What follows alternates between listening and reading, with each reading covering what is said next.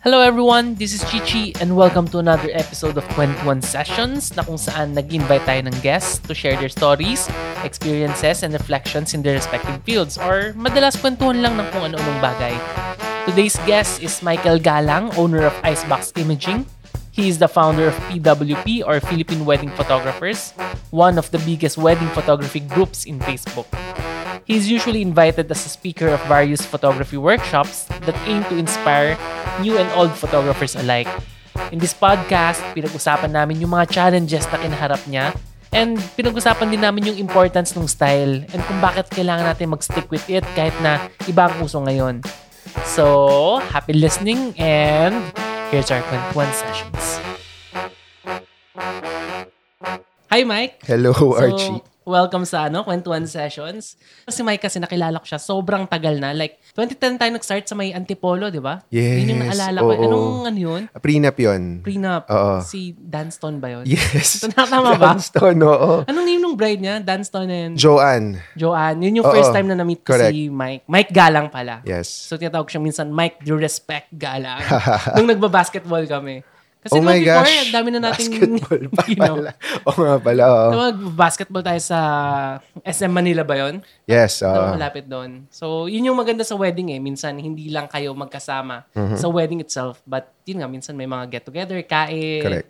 May mga, ano pa ba? Ba yun na, basketball, Correct. workshops. Correct. Kaya, maliit lang din yung wedding industry eh. So, maraming magkakakilala. Mhm. Ayun. So, ano, simulan na natin. Let's go.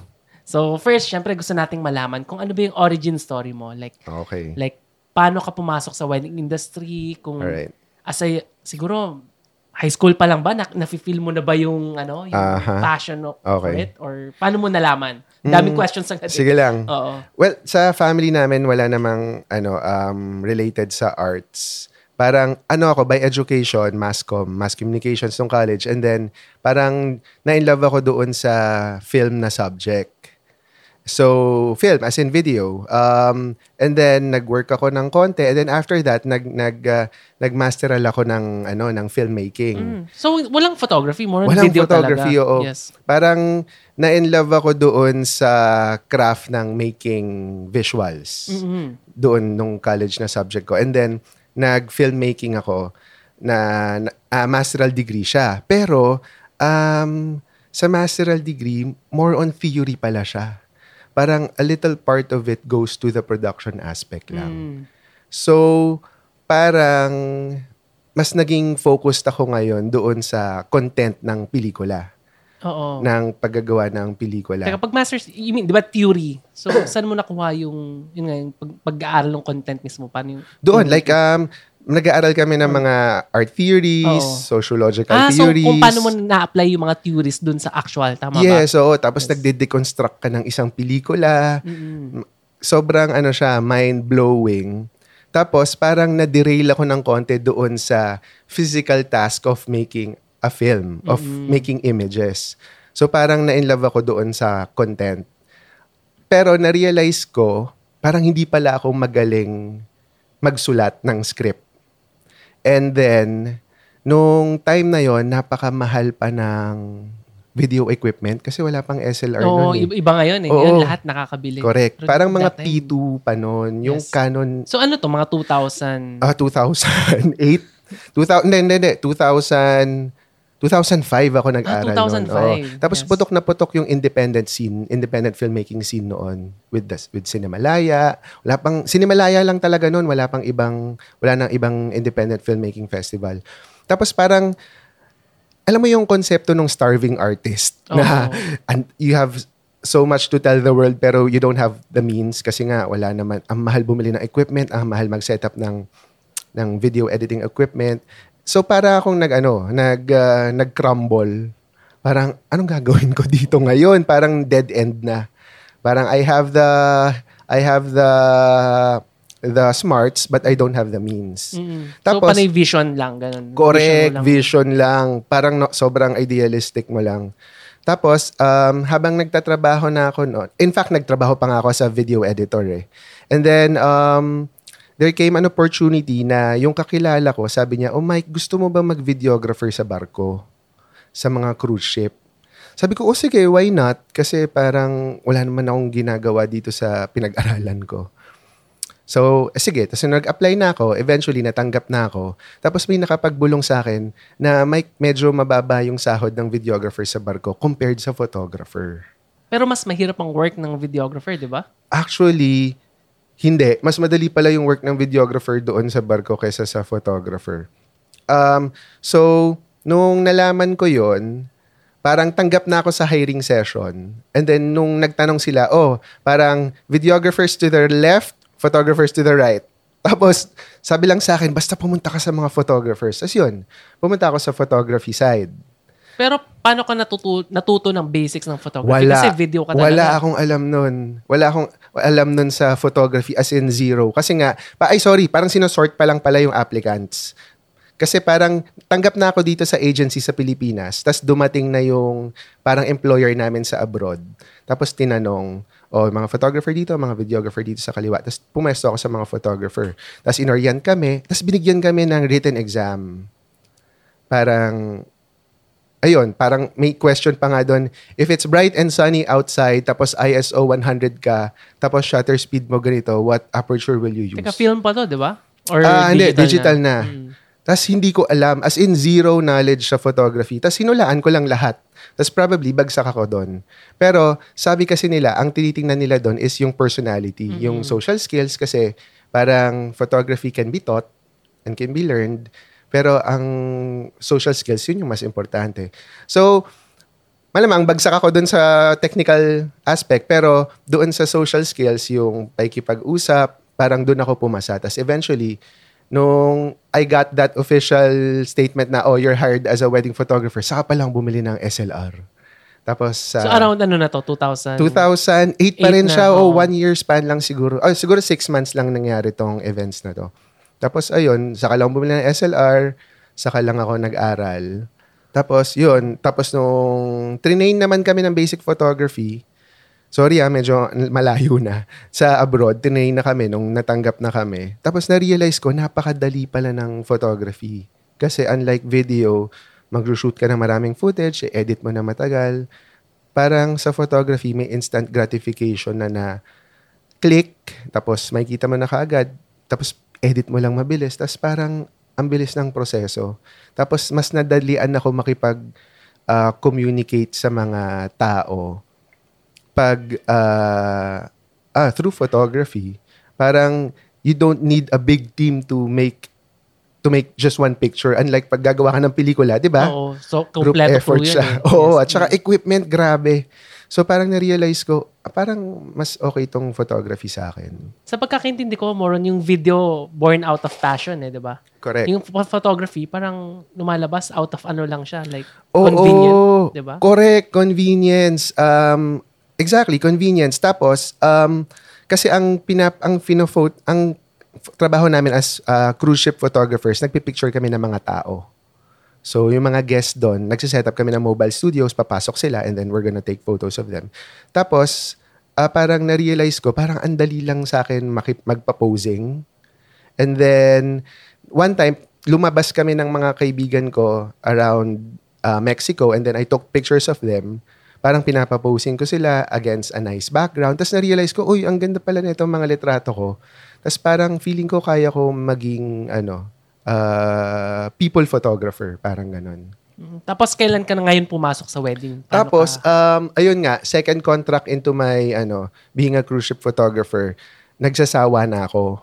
Kasi, well, nung unang kontrata ko, nung nakuha ko yung una kong paycheck, sabi ko, hindi na ako aalis dito. Dito na ako mamamatay. Ito na yung pagkakakitaan ko habang buhay. And then eventually, um, nagsawa na ako doon sa trabaho kasi paulit-ulit siya eh. Kung anong ginawa mo kahapon, gagawin mo rin ngayon. More on ano ka ba? Like parang studio photographer or kung ano yung nangyayari sa loob Events and studio. So, parang, kunyari, dadaong kami sa isang beach. Maglalakad ka sa buong beach, pipicturean mo yung mga tao doon. Hindi candid sa parang, Ah, oy, okay. ano, picture kayong dalawa. Parang luneta ba to? Exactly. ah, ganun, siya. Ganun Oo, talaga siya. Ganun siya. Parang glorified, ano siya, um, hunter. Oo. Parang ganun, oo. Kasi yung friend ko na nag-work din sa barko dati, ang sabi niya, parang studio setup naman siya. So, Mm. kung may magpapapicture, lalapit sa kanya. Parang ngayon, inano na nila, may mga studio photographers talaga and there are photographers who go out and, so, ano, sa'yo both. both oh, nung time namin. Tapos nagsawa na ako dun sa ganong trabaho kasi wala palang art. Parang akala ko bubuhayin, magiging masaya na ako dun sa pera pero wala siyang art, walang variation. Tapos tapos, nag internet ako noon. Sabi ko, kung babalik ako ng Pilipinas, kung magfo-photography ako, hindi ako pwede mag-fashion photographer kasi wala naman akong kakilala, kakilala sa industry. Hindi ako pwede mag-commercial photographer, mag-product photography. Tapos, ayun nga, uh, nakita ko yung wedding nila nila Kamikaze ng Mango Red. Ah, yeah. Ang, ang ganda nun. I think Parang ang sobrang kakaiba. Ang daming na-inspire yata wedding, na yes. photographers dun sa time na yun. Lalo Tas- yung prenup. Yun, yung Prenup prenup. yung Grabe. kakaiba. Tapos sabi ko, ano to? Tapos sabi ko, feeling ko kaya ko gawin to. Tapos, nari, tas parang um, nag-analyze ako na pag wedding photography, parang you can do it on your own eh. 'di ba? Um, especially nung time ko, I think I was 27, 28 that time. Marrying age na yung mga kabatch ko. So parang pwede ko silang lapitan, uh, do their weddings for a minimal fee. So yun, dun din ako, tapos yun, naisip ko, yun nga, uh, sil, uh, parang perfect time for me to practice wedding photography kasi yung mga kaibigan ko ikakasal na rin. Tsaka na-inspire talaga ako dun sa ano. Sa kay. Mango, Oo. oo. kasi dati pag sinabing wedding photographer, parang Yes. feeling nila boring kasi typical na mga traditional, na Traditional. pose, traditional na... Oo. Naalala mo, pag magpo-post ng mga sapatos, yung, yung bibit-bit na gano'n, yung lahat ng details sa Tsaka yung ano, naka-robe mo na yung bride tas iikot tapos Yeah, sa transition video, yes, na- transition, magiging Darna. Oo. Pero usually pag details, naalala ko, nakahiga sa kama eh. So, ganun. Yan. Kaya parang, ang tingin sa mga photographers, hindi man siguro that time. Kasi umaangat na rin that time eh. Kasi doon na yata pumapasok sino ba? sila J. Magba, yung mga sila SD. J Mag. Oo. Iba na eh. Nag- doon yata yung start ng pag-transition Kumbaga, ng the weddings. golden Medyo years of modern. wedding Oo. photography and videography. Oh. Mm. So, yung style mo nun, paano mo siya na-develop? Well, since doon ko unang nakita yung yung unang exposure ko sa quote-unquote modern wedding photography is Mango Red. Oo. Parang yon syempre, in-stock ko yung website nila, ganyan. Tapos, parang, ay, gusto ko maging ganito, parang avant-garde, kakaiba. Pero yung style mo before, nakikita ko hindi ganun eh. Hindi ganon. Kasi every time I see a good wedding photographer, parang, uy, gusto ko maging tulad niya.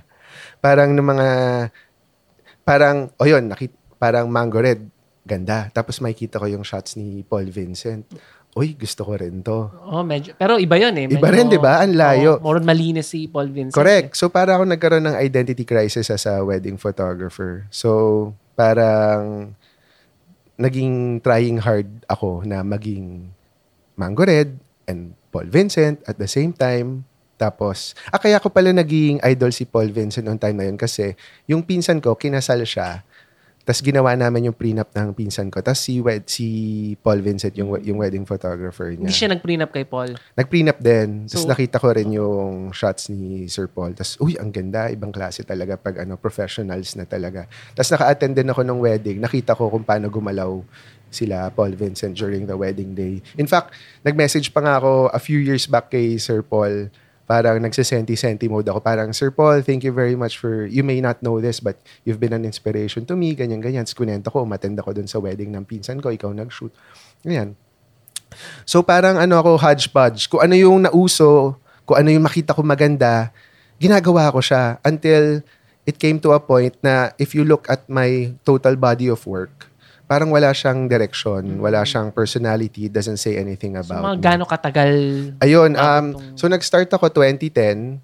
Um, nag, ay, parang nag-wedding photography ako, kumikita na ako, pero parang lost pa rin ako hanggang mga 2012. Ah, two years. So, Oo. dun- pero nung 2012, na-realize mo na ta- parang I'm doing something wrong. Oo, kasi um, parang um, pina pina-check ko yung body of kasi nung time na yun, alam mo na yung time na you always think na, oy, ang galing ko na. di ba? 2012 yung peak ng wedding eh. Naalala ko. Correct. 2012, lahat ng tao, 2012. lahat nag, ano, eh, nagre-rave eh. Correct, no? Ba't kaya? Akala ko nga hindi na, parang sabi ko, eto na yon Parang dire-diretso na to, upward, spike, ano na to, spike. And then, hindi pala. Oo. So, nung, kanino mo pina-check yung body of work? Parang sa mga artist ko na friends, tapos sabi nila, ano, maganda naman, Mike, ganyan-ganyan. Tapos may, may friend din ako si ah, si Paul Bonin Vargas. Mm-mm. Ano siya, nakilala ko siya hindi through wedding photography, through longboarding. Tapos nagkakilala kami, ganyan ganyan. Tapos nakita ko nag-shoot pala siya kay Benji. Tapos sabi ko, "Uy, ano ah, parang bro, ang galing nung pinagsushootan mong studio, baka naman pwede mag-freelance diyan." Sabi niya, "Sige, check ko." Ayun, um, nung nag, ah, free, ah, so, long story short, nakapag-freelance ako kay Benji. Mm-mm. Tapos, um, pero prior to that, prior to me doing freelance work from him, tinanong ko si Paul, Paul, tanungin mo naman kay Benji, silipin niya yung website ko. Ewan ko, naalala pa ni Benji ito. Uh, what does he think of my work? Parang ganun. Tapos, di, sinabi sa akin ni Paul, sabi niya, bro, parang ano, sabi niya, mag-focus ka sa isang style lang. Sa isang forte mo. Kasi parang medyo, yun nga, medyo halo-halo. Oo. Oo. At saka, ah, yung colors especially. Parang gusto ko minsan kulay ng mango red na yung sky, kulay green. Tapos biglang magpo-fall Vincent ka na magsustrobist ka. Tapos malinis, di ba? Tapos wala masyadong ah, bokeh. Parang ganon, paiba-iba. So yun, parang okay. Sabi ko, ano pang, hindi pa ako nag-freelance nun kay Benji. Tapos parang sabi ko, okay. Parang ganun ba? parang, ga- Oh, parang parang, defensive ako. no? Oo. Okay, sige. Tapos that time na nakapag-shoot na ako kay Benji, dumating na yung araw na nag-shoot ako. Hindi nga ako nakatulog nun eh. The night before, naka-crop sensor pa ako nun. Tapos hindi pa ako nagpa-prime lenses noon, 2470 and 7200 pa noon. Tapos nakapag-shoot ako sa kanya. Tapos um, naka, kaming dalawa lang, naka-assign ako sa groom. Di shoot ako ng bihis ng groom. Tapos dumating siya, nag-shoot siya ng portraits ng groom. Tapos iniwan niya ako, shoot uli ako ng portraits ng groom. Tapos nung lumabas na yung on-site, walang portraits ko pumasok sa on-site niya. Tapos, um, okay, parang medyo lost pa rin ako noon. Tapos eventually, nung na-expose na ako sa sa sa shoots niya, na-realize ko, I've been doing wedding photography wrong all this time. Parang ganito pala yung tamang workflow, ganito pala yung tamang paikipag-usap sa clients, ganito pala yung tamang pag-utos sa assistants, ganito tamang pwestuhan. So, ayun, na-realize ko yung ganon. And then eventually, na since na-expose na rin ako sa ganong style niya, and then yun din kasi yung style namin sa barko na masakit man siyang tawagin, parang dekahon. Parang dekahon, oh, yung kamay mo dito, yung ulo mo, pa ganyan. Parang there's no room for uh, left to the client. Dapat control mo lahat. Pero paano yung creativity mo? Yung creativity ko, ayun, since you control every aspect of uh, a shot, like kung saan nakapwesto yung tao, kung saan naka relative to the environment, cropping, parang doon na pumapasok yung creativity mo na parang puzzle mo siya titingnan saan swak yung tao dito sa certain na composition. Eh, ganun din kami sa barko. It's all about control. Parang sa barko, meron lang kaming three prescribed poses for a studio setup. And then, yun yung gagawin mo sa buong six months na kontrata mo. Mm. So, ano na siya, para siyang, para kang call center agent, memorize mo na lahat yung spiel mo. You don't even need to think about Pero it di ba problematic siya kasi syempre sa barko na bore ka eh. di Oo, yun. Paano sa wedding? Ayun, ah, kaya siya nag-iba sa wedding kasi paiba-iba yung paiba-iba yung lugar na napupuntahan. Plus, parang prenup, small part lang naman siya ng wedding. May event. Parang na-realize ko mas, mas ano sa wedding, mas diverse. Tapos you get to pick the people you work with. Yung team mo. 'Di ba? Mm, mas masaya, mas Correct. ano. Oo, tapos yung mga kapwa suppliers mo, oy, parang barka-barkada din pala.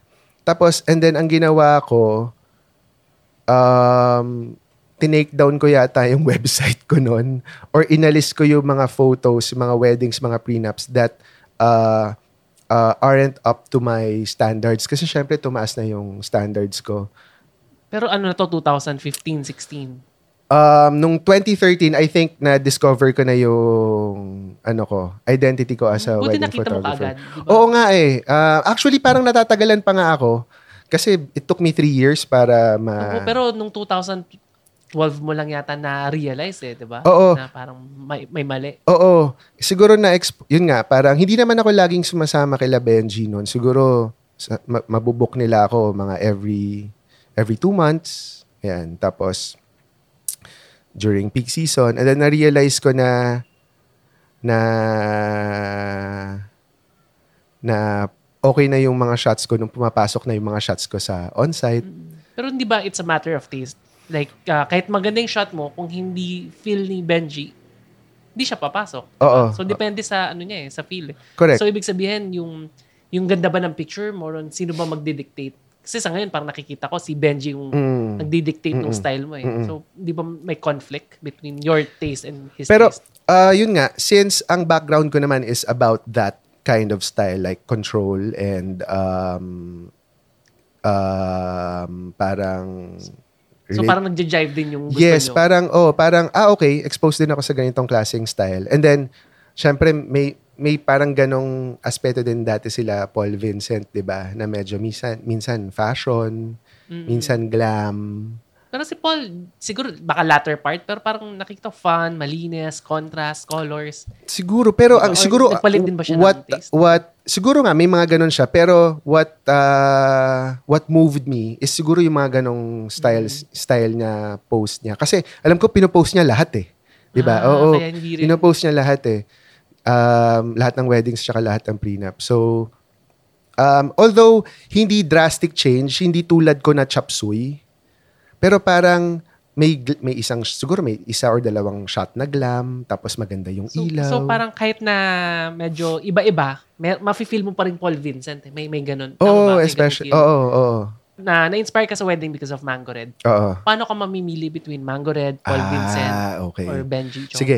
Um, kasi parang gusto ko dati yung Mango Red kasi parang, uy, shit, parang artist tong mga to. Parang rock stars, di ba? Parang ano, let's do this. Parang ganun eh, no? Oo. And then, um, parang deep inside, ganun yung gusto ko. Parang rakrakan, di ba? Tapos, and then na, na-expose ako kila Benji, parang it's another side of wedding photography, another personality ng wedding photography. And then, na-realize ko na hindi pala ako yung ganong style na rock and roll. Siguro, matatawag mo akong poser kasi parang gusto ko ganon eh. Tulad Kasi ng cool. mango. Diba? Oo, Syempre kasi yun eh, astig. cool eh. Oo, parang ano ka, elite, 'di ba? Parang para kang kakaiba mag-isip. Tapos na, yun nga, na-expose din ako kay, kay Benji. Tapos parang, oy, parang, I think this is more of me. Kasi hindi naman, hindi naman talaga ako baliw mag-isip. Hindi naman talaga ako super creative. Hindi ako out of the box mag-isip. At least, yung ganitong system, parang, ano siya, um, parang, ayun kasi, yun pala, yung kila Mango, parang hindi ko ma-break yung code or formula nila on how to come up with a good photo. Tapos nung nakita, it's very different on pag it's very different pag nakikita mo yung shot ni Idol versus pag nakita mo kung paano ginawa, 'di ba? Pag nakita mo paano mo ginawa, paano ginawa ni Idol and then nakikita mo lagi, you parang take down notes in your head tas parang ah ganito pala, ganyan pala. Okay. So parang nag-form ako ng sarili kong um, observations sa style ni Benji na parang tas it came to a point na kunyari si Benji magpo-post sa isang magpo-posing sa isang couple or sa isang bride papapwestuhin niya eh and then I would guess where where the camera where his camera would come from and what camera lens he would use and then I would always get it right tas alam ko kung saan siya lilipat na angle. Tas I would get it right. Tas parang I think I broke the code. Parang ganon. The Bible code. Parang ganon.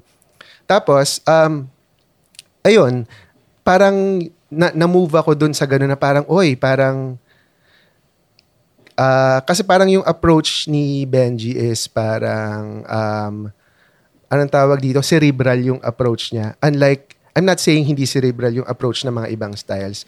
Pero yung ibang styles kasi feels eh. Di ba? Oo, more on instinct eh. Oo, Feeling parang- ko Mango Red, more on nandun sa Kaya, instinct. oo, ganun part yung eh. tipong, you're just gonna stand there and let, er, let, parang soak everything in sa isang location and then let it speak to you. Parang something very, very, parang ah, spiritual, di ba? Mm.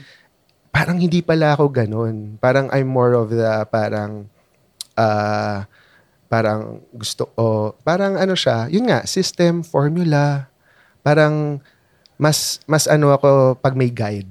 So better na, sa nakikita ko ha, parang importanteng kilalanin mo muna yung sarili mo be- Correct. before adopting any style. Correct. Kasi may style nga na parang, in, sabi mo nga, instinct, merong cerebral, so iba-iba. Correct. Oo. So, kunyari, bago lang akong photographer. So, how would I know kung nasaang part Ayun. ako?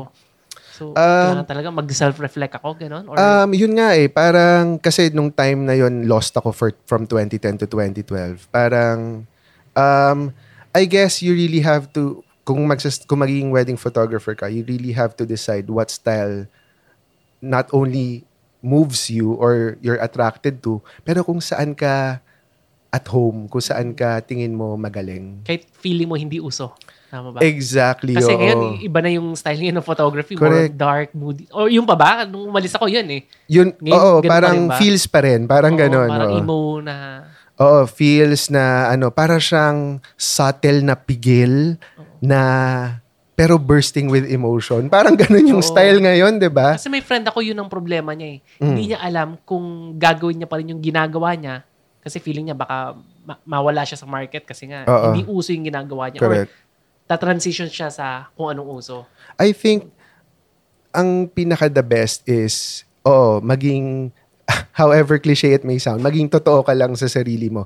Kung ano yung gusto mong style, kung ano yung tingin mong magaling ka, irregardless of what the other photographers are doing, regardless of what the market dictates, gawin mo pa rin kasi kung susunod ka sa trend and if another trend comes along, edi ma, ma mako-confuse ka na naman. Oo, yung parang maging hodgepodge na naman yung Correct. portfolio mo. Oo. Um, parang, syempre nung nagsa-start naman tayo, it was never about, I guess, never about the money talaga, 'di ba? Parang gusto mo lang talaga i-pursue yung hobby mo. Mm. Siguro parehas tayo, like, gusto mo kasi cool yung Mango Red. Ako gusto ko maging J-Mag. Di Yung ba? Yes, Oo. maging rockstar, hindi yung pera eh. Hindi eh, Di ba, oo. moron yung passion pa ba yun? Correct. Passion siguro. Kasi Oo, hindi ko passion. J-Mag, rockstar. Di ko alam kung passion yung parang tawag. inspiration mo siya. Inspiration eh. Yung Ganun. Pero what if another JMag comes along, tapos 'di ba, madederail ka na naman doon sa una mong idol. Kaya parang yun nga, find something that you're passion find a style that you think you're good at, you're passionate about, and then ano, move towards people who share that same kind of style para ma-reinforce ka. Mm-mm. 'Di ba? Parang ah yung tulad nung ginawa ko nung na napasama ako sa grupo ni Benji, parang ayun, parang ah, hinone nila yung style na yon sa sarili ko at parang mas nagustuhan ko siya lalo. Oo. Parang better na gandahan mo na lang yung style mo kung paano mo i-improve yung style Correct. kaysa Oo. palitan mo yung entire style. If you're gonna be a jack of all trades, traits ba o trades? Trades, yes. Ayun, trades. Parang, hindi naman masama. Kasi, di ba, pag tinanong ka ng client, parang, oy, sige, kaya po natin gawin yung ganitong style. Oo, yun yung problema eh. Parang, ay, gusto ko ng, sa, katulad sa amin, gusto ko yung parang J-Mag style ah. Oo. di ba? Tas, pero yung baba, ibabayad sa akin, maliit. Kay J-Mag, di ba? So, parang imposible. Oo. Pero sa photography, nangyayari din ba yung ganun? Oo, espe- nung, nung, oo, nung unang time ko, nung 2010 to 2012, di ba? We're gonna shoot whatever style we feel, tsaka depende sa location, depende sa damit. And then, yung pag ano na, pag uh, submit na ng deliverables, parang hindi sila masaya doon sa output.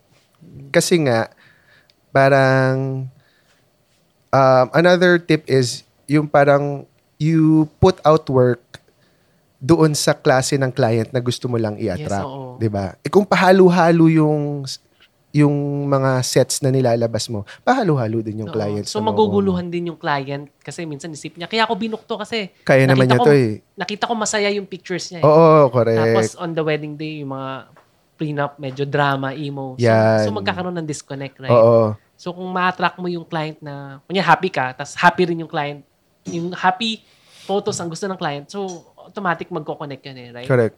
Mm. Oo, parang it saves you time din of explaining your style.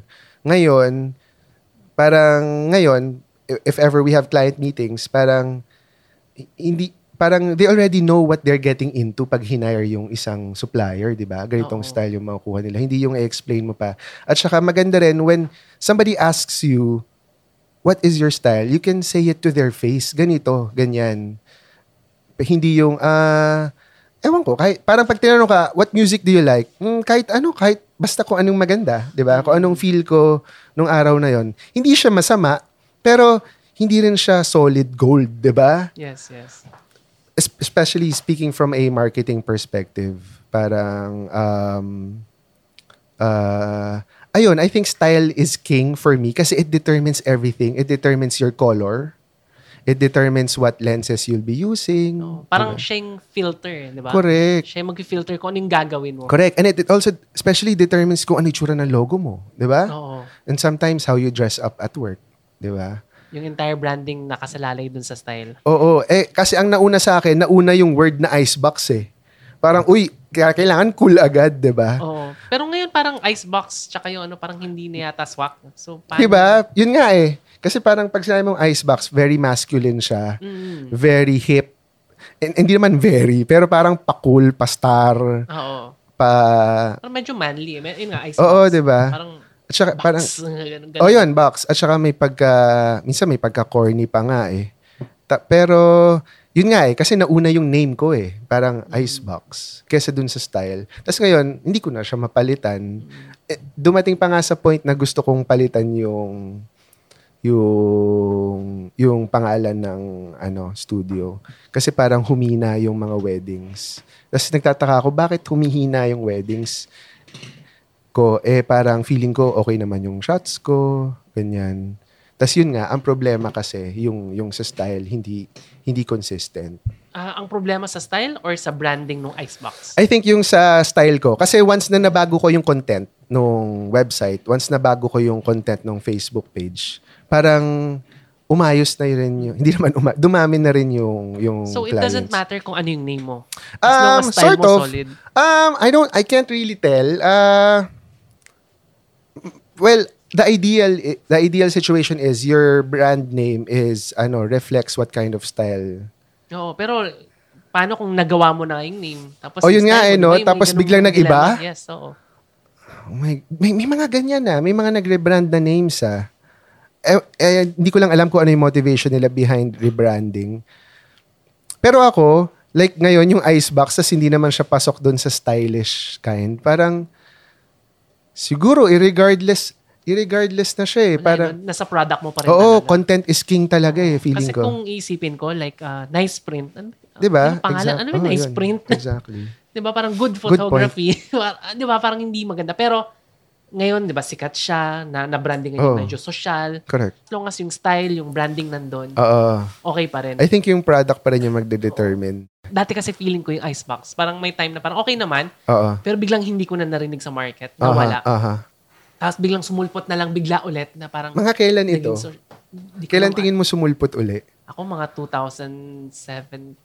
I Talaga? think, 16, mga, mga okay, ganun. Okay, eh. okay, okay, okay. So, nag-wonder ako, bakit, paano mo na napalitan, paano biglang, biglang boom, nagkaroon ng Ah. wow factor, nagkaroon ng something. okay. I think, um, Hindi ko lang kung late o baka earlier pa, hindi ko lang napansin. oo, feeling ko, ano, tama naman yung observation mo. Pero marami rin kasi nagsasabi sa akin nung time na between 20, kasi di ba nag, nag-up yung wedding industry 2012? Oo, yun yung Tapos- talagang peak. Tapos bumaba ng, kailan ba? 20, 15, 16 sabi nila, 2013 kasi malas yung 13 eh.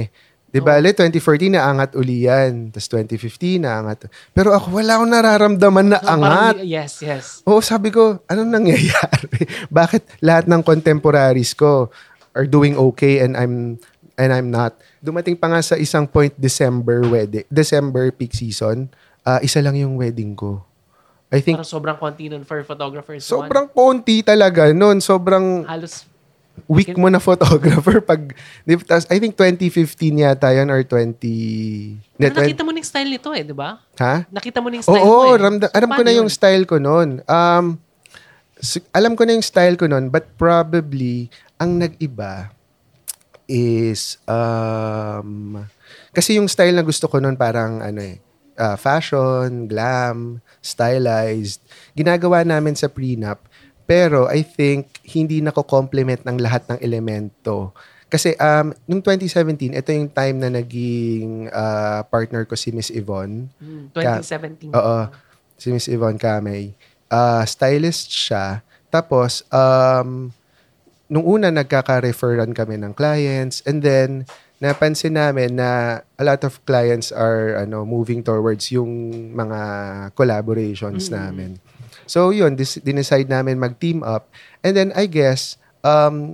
Yung wardrobe na pinapasok niya sa prenup ko with how I treat yung posings, yung color and everything, parang dumagdag palalo yung wardrobe.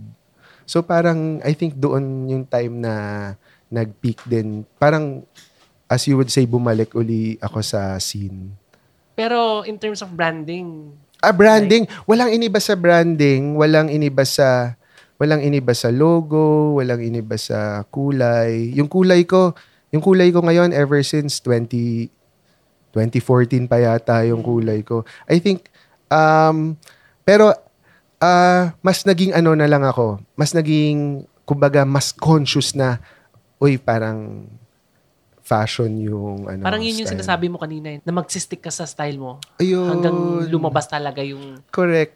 Sinasabi Ang ko nga rin yun dun sa sa sister-in-law ko na wedding photographer ngayon. Parang just just and it parang nung nari, nung parang feeling ko na reach namin yung parang peak na parang ito yung ito pala yon yung parang ito yung sinasabi nilang just keep doing what you do no matter what kahit iba yung dictate ng market. basta kung ano yung nasa heart mo. Yun, Oo. Kasi imagine 2013 to Ang 2017. tagal nun. Five years. Ay, Tagal five years nun, ba? men. Ba? Dapat nag-quit na nga. Ah, came to a point na naghahanap na ako ng ibang trabaho. Na ayoko na mag-wedding photographer kasi sobrang depressed ako. So, tas nung nag-peak ng 2017, parang, okay, parang, you were rewarded because you stuck to your, parang, to your style, to your passion. Tas, parang hindi ako nagpatinag naks hindi nagpatinag sa yon sa ibang trends. Parang ginawa ko pa rin siya. Hindi naman siya parang ano nagpapaka-heroic ako. Pero parang yun yun lang yung realization ko na okay there will be a time for everybody talaga. You just have to wait your turn. Parang Mm, ganun four years, five years. Oo, kasi ni uh, compare ko pa nga yung sarili ko sa mga indie bands eh. Ito mga indie bands na to, parang 'di ba, mga 10 years muna sila bago mag-break ng mainstream, bago nagkaroon ng record Pero ang deal. hirap nun pag may family eh. Exact. Oo nga, may may anak na rin ako noong time na 'yon. So, yun talaga, sobrang depressed ako noong time na 'yon. Umiiyak ako mag-isa papuntang shoot. Kasi parang nade-depress talaga ako sa kotse, naiiyak ako.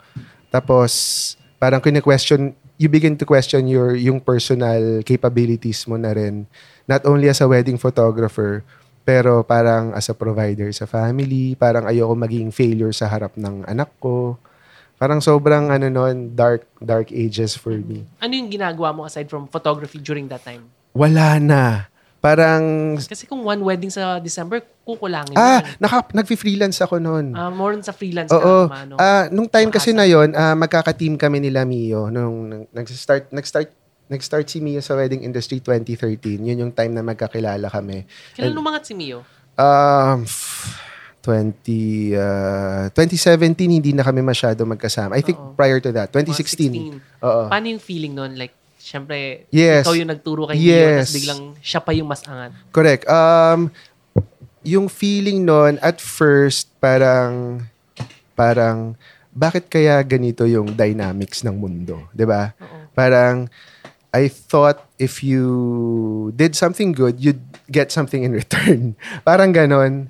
Pero bakit ganito yung, yung nangyayari sa career ko?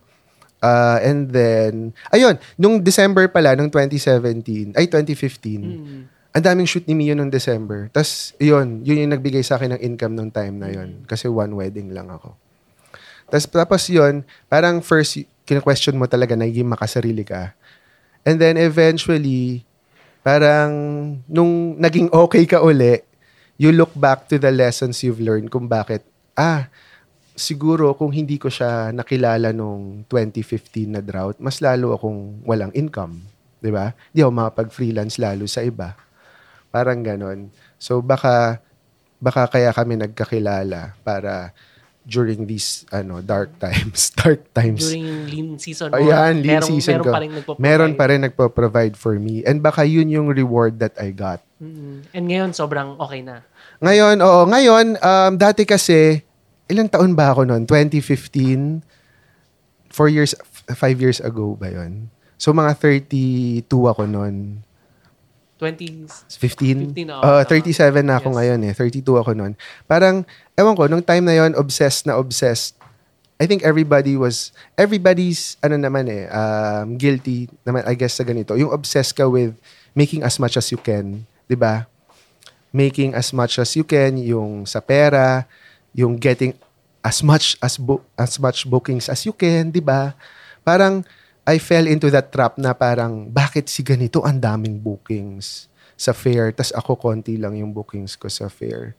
Tas parang naging yardstick ko yung ibang tao. Naging measuring stick ko yung success ng ibang tao. Bakit sila nakapagpundar na ng kotse? Wala pa akong kotse noong 2015. Ano lang ako, nag, nagmomotor lang ako pag nagko-commute lang tapos nagga-grab lang kami mag-asawa, dala namin yung anak namin, nagga-grab lang kami, nag-groceries lang.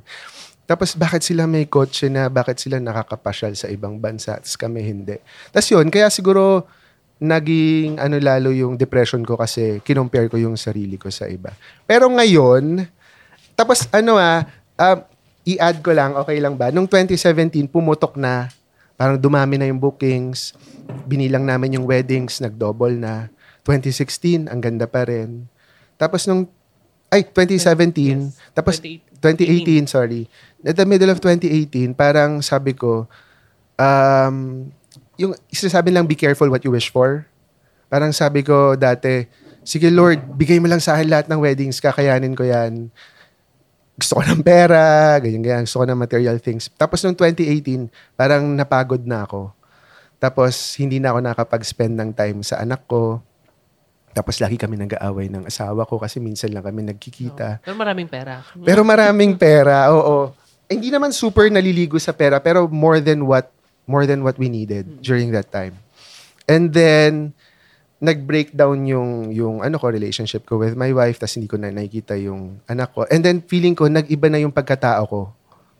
Parang hindi naman ako lumaki yung ulo pero sobrang naging ano ako parang um, masyado akong na hinigop nung trabaho ko. And then hindi ako naging kompletong tao. Plus na sacrifice pa yung relationship ko with my mom. Tapos sabi ko parang uh, hindi pala siguro ito yung gusto ko. Or I mean hindi kasi ginusto ko siya kasi yun yung nakikita ko sa iba. Oo. Parang yung pangarap ko, pangarap pala ng ibang tao. Pero hindi pala ito yung talagang gusto ko. Kasi ever since nung nag-film pa pala ako, parang money was never a motivation for me. If money was a motivation for me, dapat nagstay na lang ako sa barko. Um, Tapos nung nag-film ako, alam ko naman wala siyang pera, pero ginagawa ko pa rin. So parang hindi pala pera yung ano, yung... Yung motivation. Oo, yung para so, sa Kasi ka, nung nagkwentuhan kami ni Ryan, yan daw isa sa mga Oo, na problema daw sa wedding industry correct. ngayon. Baka may matamaan, pasensya na lang. Pero yung more yung payabangan, like, uh, kailangan magagandang gamit. K- ewan ko nga, eh, why wedding for, why wedding suppliers are so flashy eh, di ba?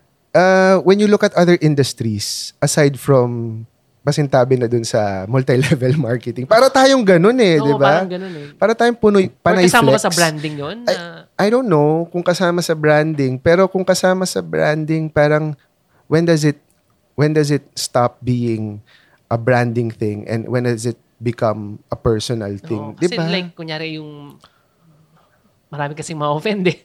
Bagay, wala na ako sa wedding. Pero alam mo yung magpo-post sa Facebook na, thank you Lord, ang daming bookings, ganyan, okay. umapaw, or yes. ito yung bago kong, ano ba, bags, or Uh-oh. or motor. Mga ganun. Guilty yata ako dyan. Diba? Okay. Oo. Minsan okay lang naman, isa-isa, pero yung Oo. nagiging too much. Yes. Pero ang hirap kasi parang pinaghirapan din naman nila yon. Oo, parang who are we then also to judge? Kung Oo. malay mo, di ba? Pero Yun din talaga yung nakaka-affect din ng ibang Oh, I guess Diba? yun nga eh, the problem with social media. Kaya ako hindi na rin ako nagso-social. Hindi ko nga alam na yung kwentuhan sessions na page mo eh. Ah, uh, siguro ayun nga, let other people be na lang and like ako ngayon, I'm trying to live in a bubble. Parang ito lang yung gagawin ko. I'm not gonna do it for anyone else. I'm not gonna do it for anyone else's validation or anyone else's approval. Parang ito na lang, yung clients na lang. All you need is your client's approval. And kasi dati parang gusto ko maging legendary. Mm, 'Di ba? Uh, halos lahat ng ano. Correct. We all want to be that parang MVP LeBron James na pag nawala ka na sa wedding industry, may legacy kang may iwan. Mm. Na parang your body if of work will be venerated and parang will be put into the Hall of Fame ng wedding photography sa Pilipinas. Parang ganun yung idealistic mindset ko na pag namatay ako, lahat ng tinuruan ko, parang, Yes, yes. 'di ba, magsi-speech siya sa funeral ko. ganun. Pero na-realize ko nga parang hindi, parang sobrang sorry ah, pero parang sobrang superficial nung wedding industry din and super Siguro baka kahit na hindi wedding industry, siguro kahit anong Oo, field naman talaga. Kasi parang oh correct correct correct correct. Oh, sorry sorry sorry. Kahit anong field pala na parang when you pass away people yung your friends, your coworkers, they're gonna mourn for a week. They're gonna say their condolences on Facebook after a week or after a month parang nobody will remember you Yes. anymore except your family. yes. Kaya the only people I try to impress right now are is my son and yung wife ko Mm-mm. parang okay na nakatulong ako sa iba dati. Pero parang, I think, uh, yun din, if sometimes if you overwork yourself, di ba? Di ba nga recently si si Aibo Multimedia, Mm, yeah. he passed away right after a shoot. Ilang taon na siya?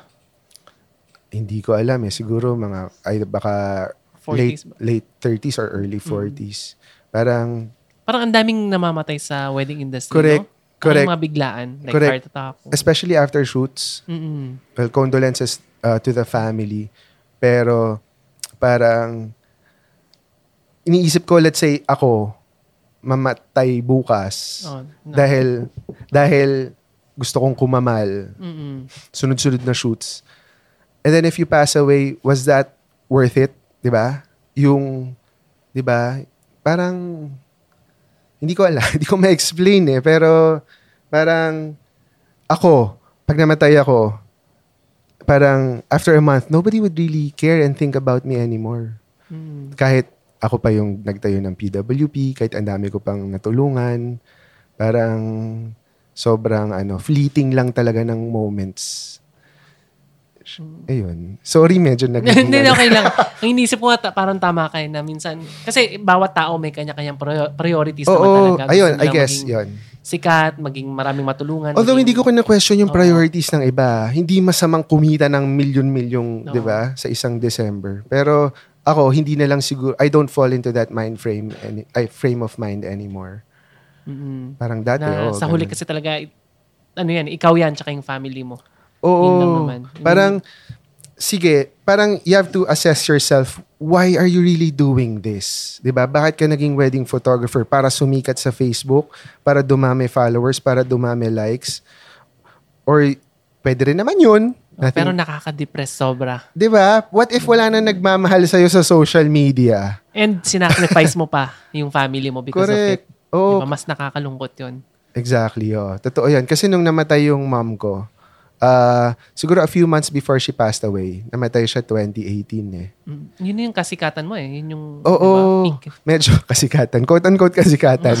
Ah, oo, yun yung medyo peak pa rin nung time na yon. Parang every, kasi only son lang ako. Tapos hiwalay na rin siya sa asawa niya. So we only have each other. And then, um, every time she'd ask me na, oh Mike, bakante ka ba ng ganitong araw? Samahan mo ako magpa-chemotherapy or samahan mo ako magpa-check up sa doktor. Sasabihin ko, may shoot ako nung time na yan. Which is totoo naman. Risked natin. So, magre-reschedule siya just for me. And then, may mga times na, oh, kailan ka pupunta dito sa bahay? Ganyan. Sabi ko, ah, dito muna ako sa, ano, condo kasi sobrang pagod ko na. Galing shoots. And then, naisip ko, eventually, pag sisisihan ko to, tapos, siguro mga two months before she passed away, I made it a point na talagang dito na ako sa bahay tumira. Dito sa... sa Mga anong months to? Ah, August siya Ah, namatay so eh. medyo at least medyo hindi ganun ka-peak. Oo, oo, oo. I think So, okay, okay din yon. Pero kung nagkataong December, Nako, hindi ko, grabe yun. Hindi ko alam so siguro. paano mo ibabalance yun? Kasi ang problema sa wedding, ano rin yan eh, importanteng part ng buhay ng clients eh. Na hindi mo pwedeng basta-basta Correct, bitawan. no? Oo. So, paano nga, mo no? ibabalance, no? Parang ang hirap. I wouldn't know. Pero sobrang, when I, looking back at it, parang, okay, kaya pala siya namatay ng August para, Parang in a way, in a way, syempre hindi siya blessing eh, pero in a way, at least may Oo, time ka. May time ako to spend with her. Oo. Tapos ngayon, when I look back, oh, magkano ba kinita mo, Michael, dyan sa times na hindi ka nakasama sa sa check-up ng mama mo? Oh, nasa na yung kinita mo ngayon? Di ba? Oo. So, after na mangyari yun, paano mo na binabalance ngayon, yung Ngayon, family and work? I mean, syempre, ang dami mong bookings, ang hirap tanggihan eh. Ngayon, hindi na ako ganon kadaming bookings. Like, ah, nililimitahan mo na lang ba? Hindi ko naman siya nililimitahan na parang tinatanggihan ko yung bookings. Pero hindi na ako siguro parang atat na atat mag-market. Tapos, last bridal fair, last, ano ba ngayon, 2020? 2019, nag-bridal fair ako. May apat na schedule na bridal fair sa akin. Um, yung isa, kinancel ko na. Kasi yung tatlong bridal fair na nauna, konti lang yung nakuhang bookings. Tapos parang I was like, okay, sige, fine. Pero hindi ako malulungkot dahil dito. Mm-mm. Tapos, ayun, parang siguro frame of mind lang na kung wala kang bookings, may reason kung bakit binigay sa'yo ni Lord yan. Parang pinaranas na rin sa akin ni Lord yung maraming bookings. Hindi pa nga siya 100 weddings ng isang taon eh. Yung iba, more than pa eh, no? Sabi ko, paano ginagawa ng mga animal na to yung isang daang weddings? Ako, nagreklamo na ako sa 50 weddings isang taon. ba? Yes. Siguro, I'm not really meant to be that kind of wedding photographer na sisikat at yayaman tulad ng iba. Parang, ah, ganun. Parang, dati kasi gusto ko maging ganun eh. Eh, parang tinanggap ko na na parang, I just, may, maybe, I just might be a regular person lang. Di ba? Parang kasi feeling mo, sobrang special mo. Mm-mm. 'Di ba? Especially pag pinupuri ka ng clients mo, ang galing-galing ng videos nyo, ng pictures nyo, parang napaka-artistic. You kind of feel good, pero parang, hin, parang once that gets into your head na parang ano ka na, yung rockstar ka na, parang dun ka nakakainin ng sinasabi nila sa, ng sistema. 'Di ba? Actually, inisip ko ngayon, tatanungin sana kita kung ano yung mga strate- strategic things na dapat gawin ng mga bagong photographers kung sakaling Okay, mag-wedding okay. sila. Pero parang feeling ko mas importante pag-usapan yung ano, yun nga, pagbabalance ng family, ng Correct. Oo, kasi, um, work. Minsan too much is bad, di ba? Exactly. Dami mo nga pera, pero Parang, tinanong ko nga sa sa isa kong ah, photographer dati. Parang nade-depress din siya. Sabi ko, o sige, tanggalin yung wedding photography sa buhay mo. What are you now? 'Di ba? Tapos wala siyang nasagot. Sabi ko, edi, hinayaan mo nang i-engulf yung buong personalidad mo ng wedding photography. You're not a balanced person. na baka minsan meron pang more than that. Correct. Hindi lang photography. Like, may isa akong, although, i-invite ko siya sana sa kwentuhan sessions, pero may isa kasing photographer na ganyan eh. Nung humina yung photography career niya, sobrang Oo. nawala. Tapos until nakita yata niya yung daw yung recipe nung I'm sure baka kilala, kilala mo yun eh. Nung maatsang niya, ganun. Tapos ngayon, sobrang laki na ng kinikita Ah, niya talaga? because of that. Na minsan hindi lang photography yung para sa'yo eh. Na minsan nakala mo, yun, yun, lang. Yun, oo. Pero mas malaki pa pala yung kita beyond that. Correct. Mm. Parang, ah, parang, ang dami mo palang roles na dapat panggapanan besides wed- being a good wedding photographer. You have to be a husband, a, wa- a, a wife, a good fa- a good father, 'di ba? A good son or daughter. Parang pag nag-sacrifice na yung ibang aspeto ng buhay mo para lang sa trabaho mo, tama ba 'yun? Parang ganon, 'di ba? Yes, yes. Although you're providing for the family, pero sometimes hindi, 'di ba? Kung di ka nakaka-attend sa mga events sa school ng anak mo, 'di ba? Parang yes, yes. Siguro, lipat tayo sa medyo lighter, Sige, sorry ano, ah. lighter side. Medyo nagiging tito Hindi, mode na ako eh. Hindi, okay lang. Kahit, I mean, Okay. I'm sure madaming photographers na ganyan. Ang dami Oo. kong kakilala. So, gusto kong malaman yun Sige. tung- tungkol dun sa, ano, the triad. Yan. So, Ah, can you tell me triad. more about it? Siguro, Kasi, um, di ba yun yung, yun yung, um, doon ka rin umangat eh, di ba? Nung pumasok si Yvonne. ah, tama ba? ah, Pag nakakakita ako ng mga, mga sobrang laking, Mhm. ang tawag nun, trail ba yan? Bridal, oo, mga or- gown. yung mga skirt, ano ba tamang term doon? Trail, Trail ewan ko, ba? gown lang tawag ko doon eh. Di ba yung sobrang laki Oo, na sobrang sobrang, haba. nag-wave. Pag nakita ko yun, ah, si Mike Galang yan, sigurado yun. So, can you tell me more about it? Well, well yung, yung triad, ano siya, budwa siya. Ah, budwa. Oo. Pero kayo-kayo rin yung magkakasama eh. Oo, si Miss. Yvonne and si Miss Ten. Yung, Ah, si Ten Franco. Oo, yung budwa. You, um, ano bang pag-usapan natin yung about doon sa... Siguro yung partnership mo with Yvonne. Ah, with Miss Yvonne. Okay, sige. Tapos, iba ba yung, yung triad budwa lang siya? Oo, budwa lang siya. Mm. Ah, sige. Yung partnership mo with Yvonne. Okay, yung kay Miss Yvonne naman, um, tinawag namin siyang ano, romantic fashion engagement. So, yung, yung time na we realize na, oh, there might be a market for just prenups lang. At saka nung nag-gain notoriety na yung partnership namin sa mga uh, wedding websites. Kasi every time na may mag inquire sa akin, hahanapin siya. Mm-mm. Tapos pag may mag inquire din sa kanya, hahanapin ako. So might as well, ano, team up na lang. Si Miss Yvonne, nakilala ko siya nung bago pa siya mag-weddings. Parang nakilala ko siya sa isa. Nag-shoot ako ng isang corporate event. Tapos siya yung, I coordinate closely with her. And then, when she left that company, nag-aral siya ng fashion styling. And then, parang may isang client ako, um, tinatanong niya sa akin kung may stylist ka bang kakilala. Eh, wala naman akong, I mean, may mga kilala akong stylist.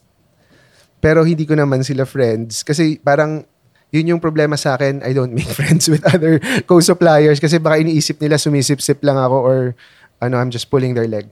Tapos, si Miss Yvonne lang yung kakilala ko na not into the wedding industry. Tapos tinanong ko, Miss Yvonne, gusto mo ba mag-style for this prenup? So, so nag-style siya doon. Tapos, one thing led to another. Parang, I may refer na naman yata ang ibang client. Tapos, may kaibigan si Miss Yvonne. Ako yung ni-refer niyang wedding photographer. Tapos, yun, we interacted a lot with each other na. Tapos, parang yung background niya sa fashion school, parang swak din doon sa style ko na medyo fashion-inspired. Kaya parang, I think, parang pinag na, na-realize namin, oh, parang may, we may have something here kung ma-brand lang natin siya ng tama or or ma-spin lang natin siya ng ng tama. Kasi parang wala pa yatang gumagawa no na parang prenup team lang, 'di ba? Mm-mm. So yun, yung romantic fashion engagement, parang yung romantic, parang sa side ko kasi as a wedding photographer, yung fashion sa side niya kasi ano siya, fashion stylist. And then yun, parang doon lang nagsimula. Tapos yung mahabang trail na yon na gown, uh, it was never our intention talaga na pasikatin siya. Parang may isang prenup lang kami sa Anawangin. Sinabi ni Miss Yvonne, Mike, what if pa, i, ano natin, ipalo natin yung Oo. gown? Sabi ko, "Mm, okay, sige. Um, medyo yung loob sa loob-loob ko nga, medyo baduy pa nga yung Oo. mga... Kasi dati pang may gumagawa eh. Oo, may gumagawa nun pero dati. hindi pero, lang ganun kalaki. Oo. Diba? Hindi lang ganun ka-exage. At saka yung mga palo ng gown, parang walang gumagawa. May, may gumagawa dati, pero parang nababaduyan ako Oo. personally. Sabi ko, okay, sige, try natin. So, yun, shinat. Maganda rin naman kasi yung composition and then maganda rin kasi yung anawangin. Tapos, I think, nag-gain siya ng attention sa mga, sa wow yata din. Tapos, ayun, tapos parang every time na hinahire siguro si Miss Yvonne, ganun na yung laging hinihingi. Yun yung pinaka-peg, no? Oo, and then, yun, parang required na rin ako na Hanggang ngayon ba, ganun pa rin? Oo, okay lang. Kasi 'di ba kaya lang naman kaya naman binuk kaming dalawa is to get that, 'di ba? That specific shot. Oo, oo, parang Kasi ang di problema, pwedeng hindi. Yes, parang kasi ang ganun. problema sa photography nga, sa sobrang daming photographer, halos may magkakamuka. Actually, Oo. hindi ko alam kung may magkakamuka o magkakamuka. Okay. 'Di ba? So, kailangan mo ng isang something eh na mag-aangat Ah, yes. sa'yo. Right? Oo. So, yung gown yun yung nag-angat talaga eh. Oo nga, eh, I think oo. And from there, syempre, mag-ano na siya, mag, ano ba, mag-spread out. Oo, para siyang ano. So, napaka-importante na ano, no? Una, style. Pangalawa, collaboration. Correct. Oo, yun. I think my career was about collaboration also. Kasi, di ba, Benji, Mio, Miss Yvonne, those were the highlights of my Mm. Minsan, career. mahirap mabuhay na mag-isa lang eh, no? Correct. Kasi usually pag artist, kunyari, yung typical artist dati, mga painter, mag-isa sa bahay, nagpa-paint sa basement nila. Mhm. Ngayon iba na eh, no? Kailangan Aha. mong mag ano ba, mag, mag ano ba, Kailangan mag-share, mong pal- makipag, oh, i-reach, mag-reach mag-reach out, out, sa yes. other ano intellectuals or other uh, uh, people that sh- share the same values. 'di ba? Tsaka yung feeling ko yung pride, minsan kailangan mong ibaba. Ah, Kasi kanina, di ba, nabanggit mo na hindi ka nag-freelance. oo, Tapos bigla kang nag-work for Benji. oo. So, di ba, syempre, I'm sure Correct. may konting ano yun ng pride eh. Oo. Tsaka nung nag-work ako, nag-shoot ako para kay Mio dati. Mm. 'Di ba? Sp- Na No, tinuruan mo, tapos ngayon baliktad na. correct. Oo. So, minsan, mas may may sakit ng konti, may kurot eh. aha, aha. Exactly, oo. Tapos parang naisip ko nga parang am I no good if I'm just by myself? Bakit parang parang yung highlights ko lang is with other people. Mm-mm. Pero Pero ganun talaga. ganun eh. talaga eh. Baka yun yung for me eh, di ba? Tsaka ano eh, lalo kang umaangat pag, alam mo, pag nahaluan ng, di ba kunyari salt, kailangan mo ng pepper. So, pag salt and pepper, pag pinagsama, mas, Ah, good point. mas masarap kaysa Good point. ikaw lang. I mean, okay lang naman, ikaw Good lang. point. Pero better lang. Good point. Ah, Mm, galing, so, galing, galing. From there, ano ba yung mga pwede mo pang i-advise sa mga bagong photographers? Ah, I guess yon yung siguro pwede ko lang i-advise yung mga lessons na natutunan ko na ah, wag mong ibuhos lahat sa wedding photography. Like ako, binuhos ko siya in terms of ano, studying the craft. Like um mastering the craft, parang talagang inintellectualize ko siya, inisip ko yung style ko, paano ko pa siya mapapaganda. I guess yon dun mo okay na ibuhos mo lahat doon. Pero yung, yung time away from the family and your loved ones, parang it may not be all worth it at the end of the day. Parang, syempre pag bago ka, malakas yung energy mo, tapos gusto mong i-recuperate lahat ng ininvest mo, it ain't that bad. Pero yun nga, dapat i-limit mo din yung sarili mo. At saka, another thing is, um, um, wedding, wedding websites don't make the trends. Parang, it's the wedding suppliers who make the trends. It's the photographers and the videographers. If kunyari may nakikita kang uso, parang, um, hindi siya uso dahil pinauso ng, ng wedding supplier Mm. website na ito Mm-mm. parang nauso siya kasi ah, yun yung ginagawa ng mga wedding photographers. Mm-mm. Parang so, um, ano ba yung point ko dito? Ah, feeling ko if you're that good, kung feeling mo sobrang Yes. okay talaga, sila yung Parang ganun. kokopya din sa'yo and eventually yun yung magiging uso. Oo, parang gano'n. Diba? So, oo. ano rin yan Kasi eh. minsan Hindi parang eh. May Parang resentment ka na parang, ito kasing mga, ano na to, ito yung lang, ito lagi yung fini-feature. Eh, Oo. yung work ko, hindi naman ganyan. Parang, wag mo silang sisihin. Mm. Parang, put out better work. ganun. Mm-mm. Di ba?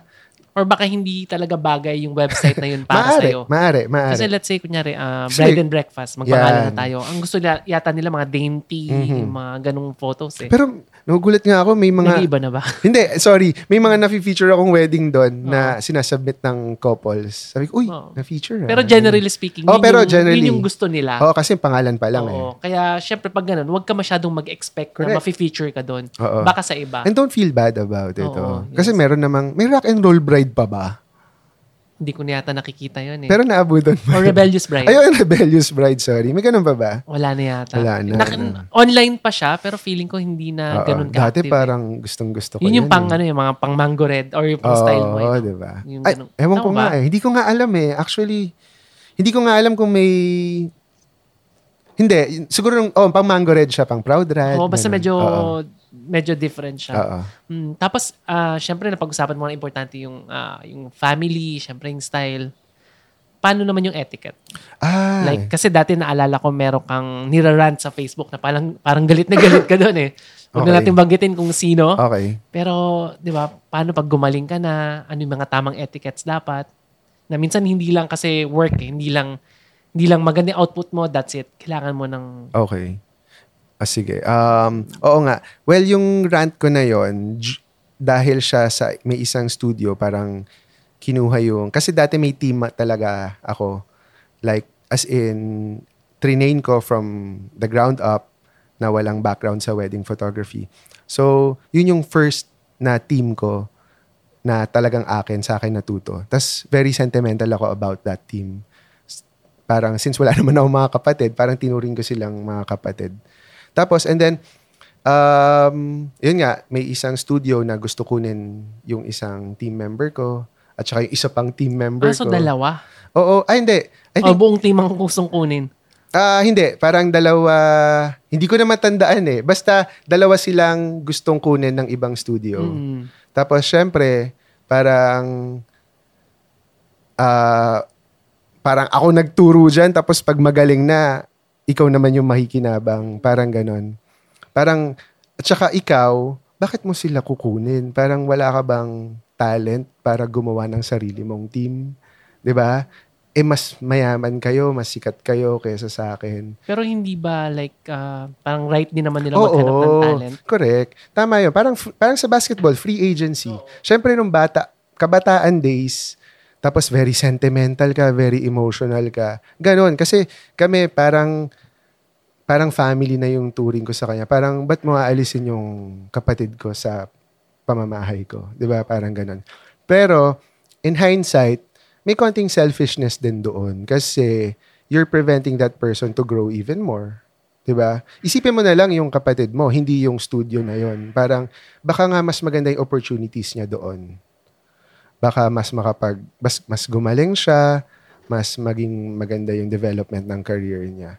Um, I think the etiquette lies within the photographer na gustong kunin ng iba, hindi mm-hmm. doon sa nangunguha. Ano ba yung dapat na ginawa niya? Talk it over with your ano, with your mother studio, which is um uh parang parang they deserve it eh, 'di ba? Hindi naman siya yung basta oh, wala tayong kontrata, wala akong kontrata pinirmahan sa'yo, uh, may nagbibigay sa akin na mas magandang opportunity sa kabila.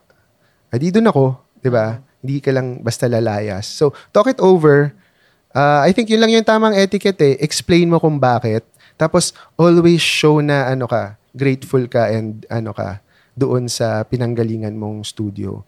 At saka, as studio owners na may aalis sa poder mo, parang don't take it against them. Kasi normal naman yata Oo, talaga. Eh, kasi sino ka para i-hinder yung development ng isang tao? Parang nakinabang ka rin naman sa kanya. Hindi mm. lang naman siya yung nakinabang kahit, sa'yo. Kahit na tinuruan mo pa, oh, kahit na pinalaki mo pa. Parang anak eh, di ba? Correct, oh. Napalalakihin mo, pero hindi mo naman dapat i-expect na... Correct na bayaran ka ng buong buhay. Exactly. Si Mami Divine ba to? Hindi naman.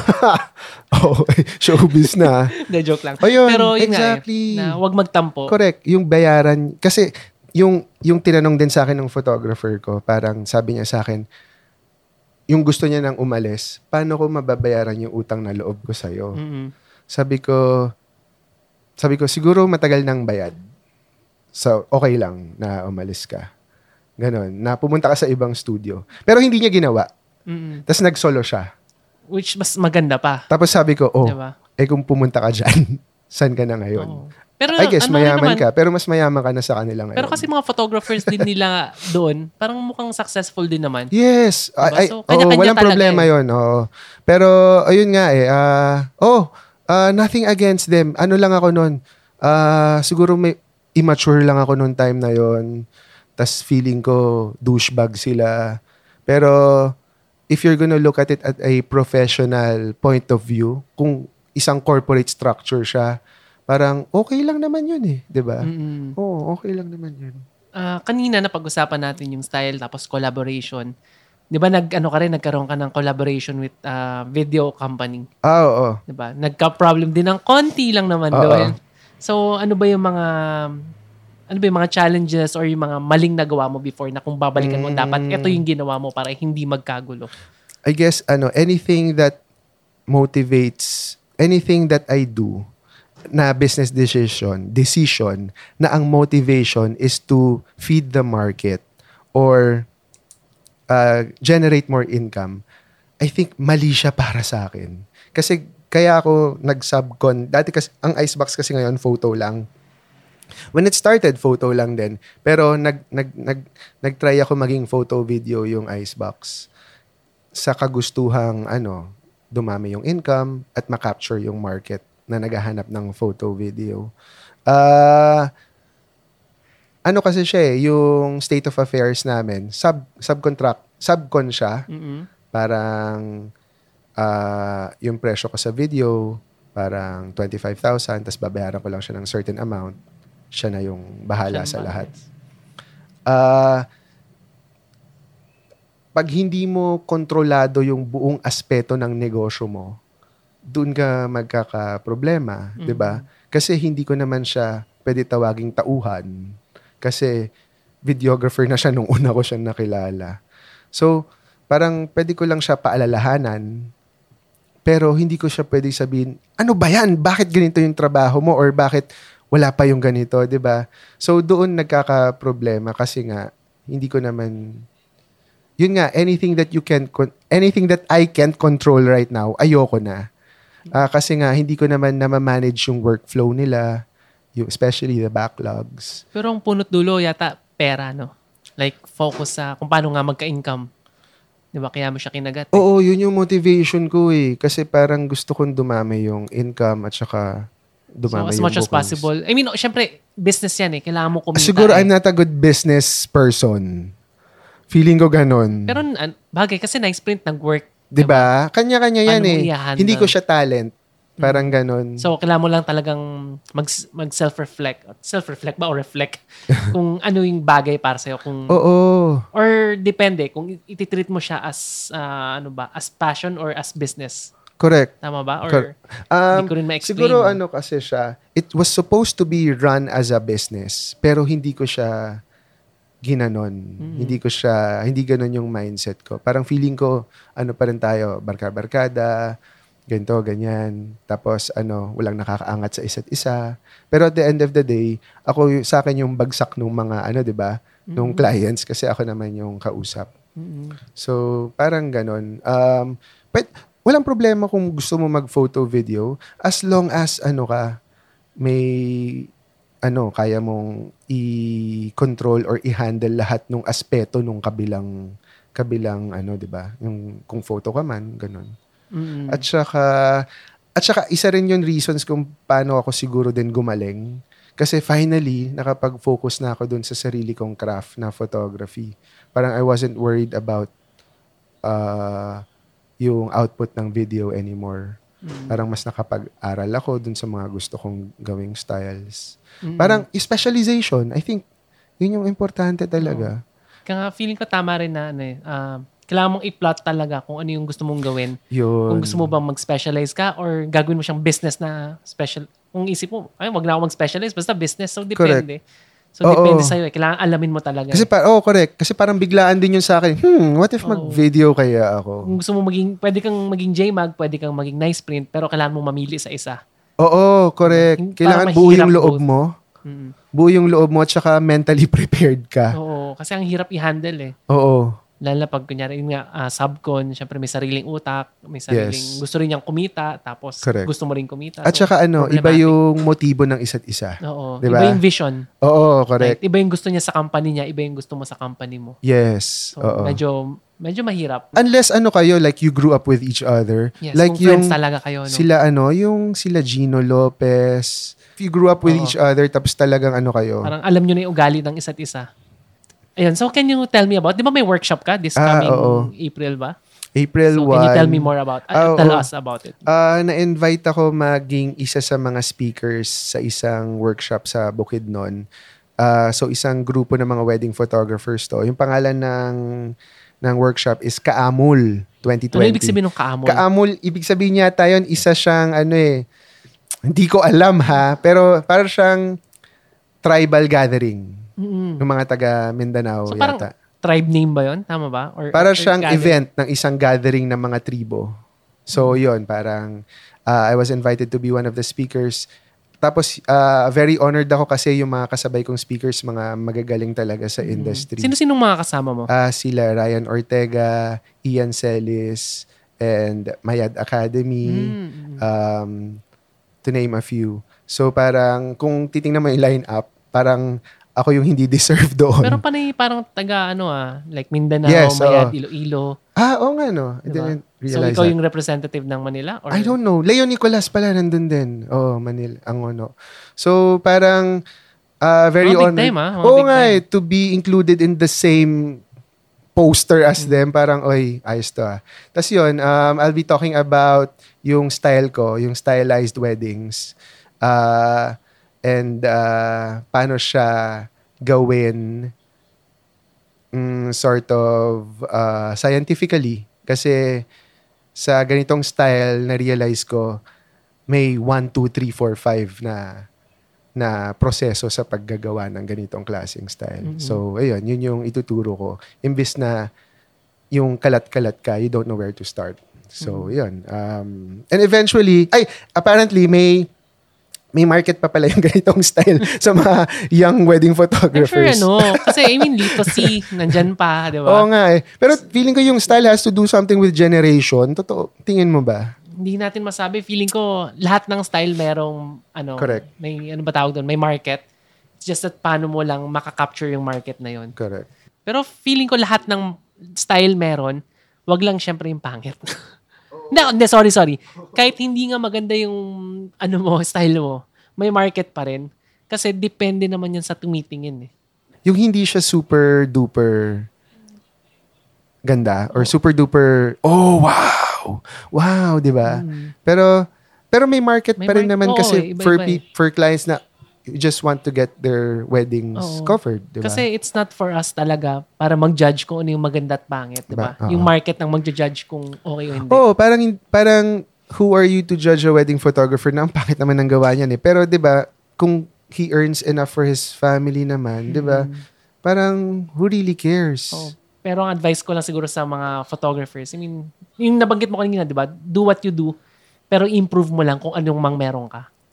Mhm. Di ba? Yun lang yung i-push mo. Oo, parang mag-focus ka lang siguro sa isang bagay or style. Mm. So, last question, kasi nabanggit mo kanina si Ryan Ortega. Oo. Nung huling podcast namin, nabanggit niya na yung wedding in- industry daw is a dying industry. ano yung opinion mo ron? Dying industry. Kasi ang dami ng, alam mo, sobrang daming bagong Bag. photographer, yung presyo talagang, yung mahirap yung labanan eh. Maraming Mahirap, hindi nagbabayad ng tax, marami. Yung competition sobrang higpit Oh eh. my gosh, I wasn't So- ready for that question. So, sa mga bagong photographer, is it something na okay pa bang i-pursue? So, okay pa ba ang wedding industry? Considering na ganun kahigpit ang labanan. I think And magkakamukha yung style. Oo nga. I think kung I think hindi siya I think it's a ano, it's a how you look at it na yung ang daming pumapasok na bago tapos mga dami ring pumapasok na hindi karapat dapat marami ring mga matatagal na na hindi karapat dapat na nagta-thrive pa din, 'di ba? Mhm.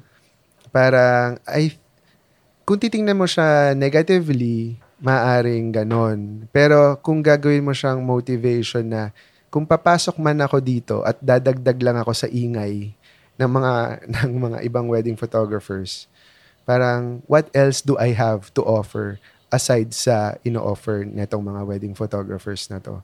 Um, if you're, parang tingnan mo siya as a form of pwedeng competition, di ba? Oo nga, dying na siya sa dahilan na ang dami-dami na. Pero if, kung, if you can set yourself apart naman from dun sa madami, di ba? Parang, and how can you set, set yourself apart from dun sa madami? Parang, it's not that bad. Pero, kung yung question mo is, kung papasok ka ba sa industry ngayon, parang, ano pa rin siya, rewarding pa rin ba siya? Uh, I think, nasa sa'yo yun eh. I mean, i-disregard mo yung what the market has to offer and mag-focus ka lang doon sa ano yung kakayahan mo. Parang I think, ano pa rin siya, magiging, you'll, magiging, ano, noticeable pa rin yung gagawin mong studio. Parang ganun. Mm. So, sa naririnig ko, I Tama think- ba yung nasagot? Hindi, hindi, tama naman. Sa pagkakaintindi ko, ano siya eh. Parang feeling ko kahit anong market naman, kunyari gusto mo mag-aaral ng ibang field, mahigpit talaga yung competition Oo. kahit saan. It's up to you, like yung nabanggit mo nga na be different. Oo, di And ba? syempre, kung paano ka maging magaling sa pagiging different mo. Correct. Di ba nga ang uso ngayon yung parang sobrang bata na nung style, sobrang hip, Oo. sobrang wild. Hindi naman wild, parang free, carefree, di ba? Medyo And, candid na oo, candid na post. Parang ganun ba? correct, oo. Posing siya, pero candid siya. Tapos, yung mga anggulong pinanggagalingan, Oo, mga kakaiba. hindi pa, hindi pa yung normal lifestyle angles, di ba? Parang angles ng fashion, pero yung posing kakaiba. Sabi ko, grabe na to, nag-evolve na siya into a different animal. Pero, there will always still be a market for yung ginagawa ko, di ba? Hindi ko naman market yun. Yes, yes. Oh, pero ako, kunya, sorry ah, dagdag lang, kung ako ikakasal ako, uli, gusto ko yung ganong style. Yung dati. Yung ginagawa ng mga bago ngayon na ganon? ano, oo, kasi parang, Di ba parang minsan ako nadudumihan ako eh. Ewan ko, Or- feeling ko kasi hindi, etong pag, pagbumuha ko, hindi bagay sa style ko. Parang mas gusto ko yung ganun na parang, oh, talon, lakad, tawa. Bagay. Tama, tama naman. Kasi depende rin naman sa couple eh. Correct. Like, kunyari, di ba, si Oli Ruiz, sobrang sikat Metro Photo. Oh. Pero, ayaw na ayaw ng wife ko na siya yung magiging subject ni Ah. Oli. Kasi hindi siya ganun eh. Hindi siya Okay. pang fashion. Correct. So, masaya nga rin yung, yung style nga ngayon na masaya lang. Oo. Yung mas nakikita mo yung totoong character ng tao. Mm, Parang oo, ganun eh, di ba? Parang oo. ganun yung Correct, ngayon. oo. Pero wag lang sobrang emo. Minsan kasi may mga nakatayo lang na parang Mhm. ang laki ng problema sa mundo. Mhm, mhm. Pero yun nga, kanya-kanya. Kanya-kanya siya. Ayun lang, um, since medyo nagkakaedad na ako, yung advice ko lang sa mga young bloods, parang, parang hindi, it's not the rest of your career na magga-grind ka, araw-araw ka magsushoot, uuwi ka ng So, hindi madaling totoo araw. yung, ano, yung daily grind. There must come to a point na mamimili ka na, oh, stop muna. Parang, kung wala kang measuring stick na, okay, okay na ako bilang wedding photographer, artistically, okay na ako financially, when will you stop? ba?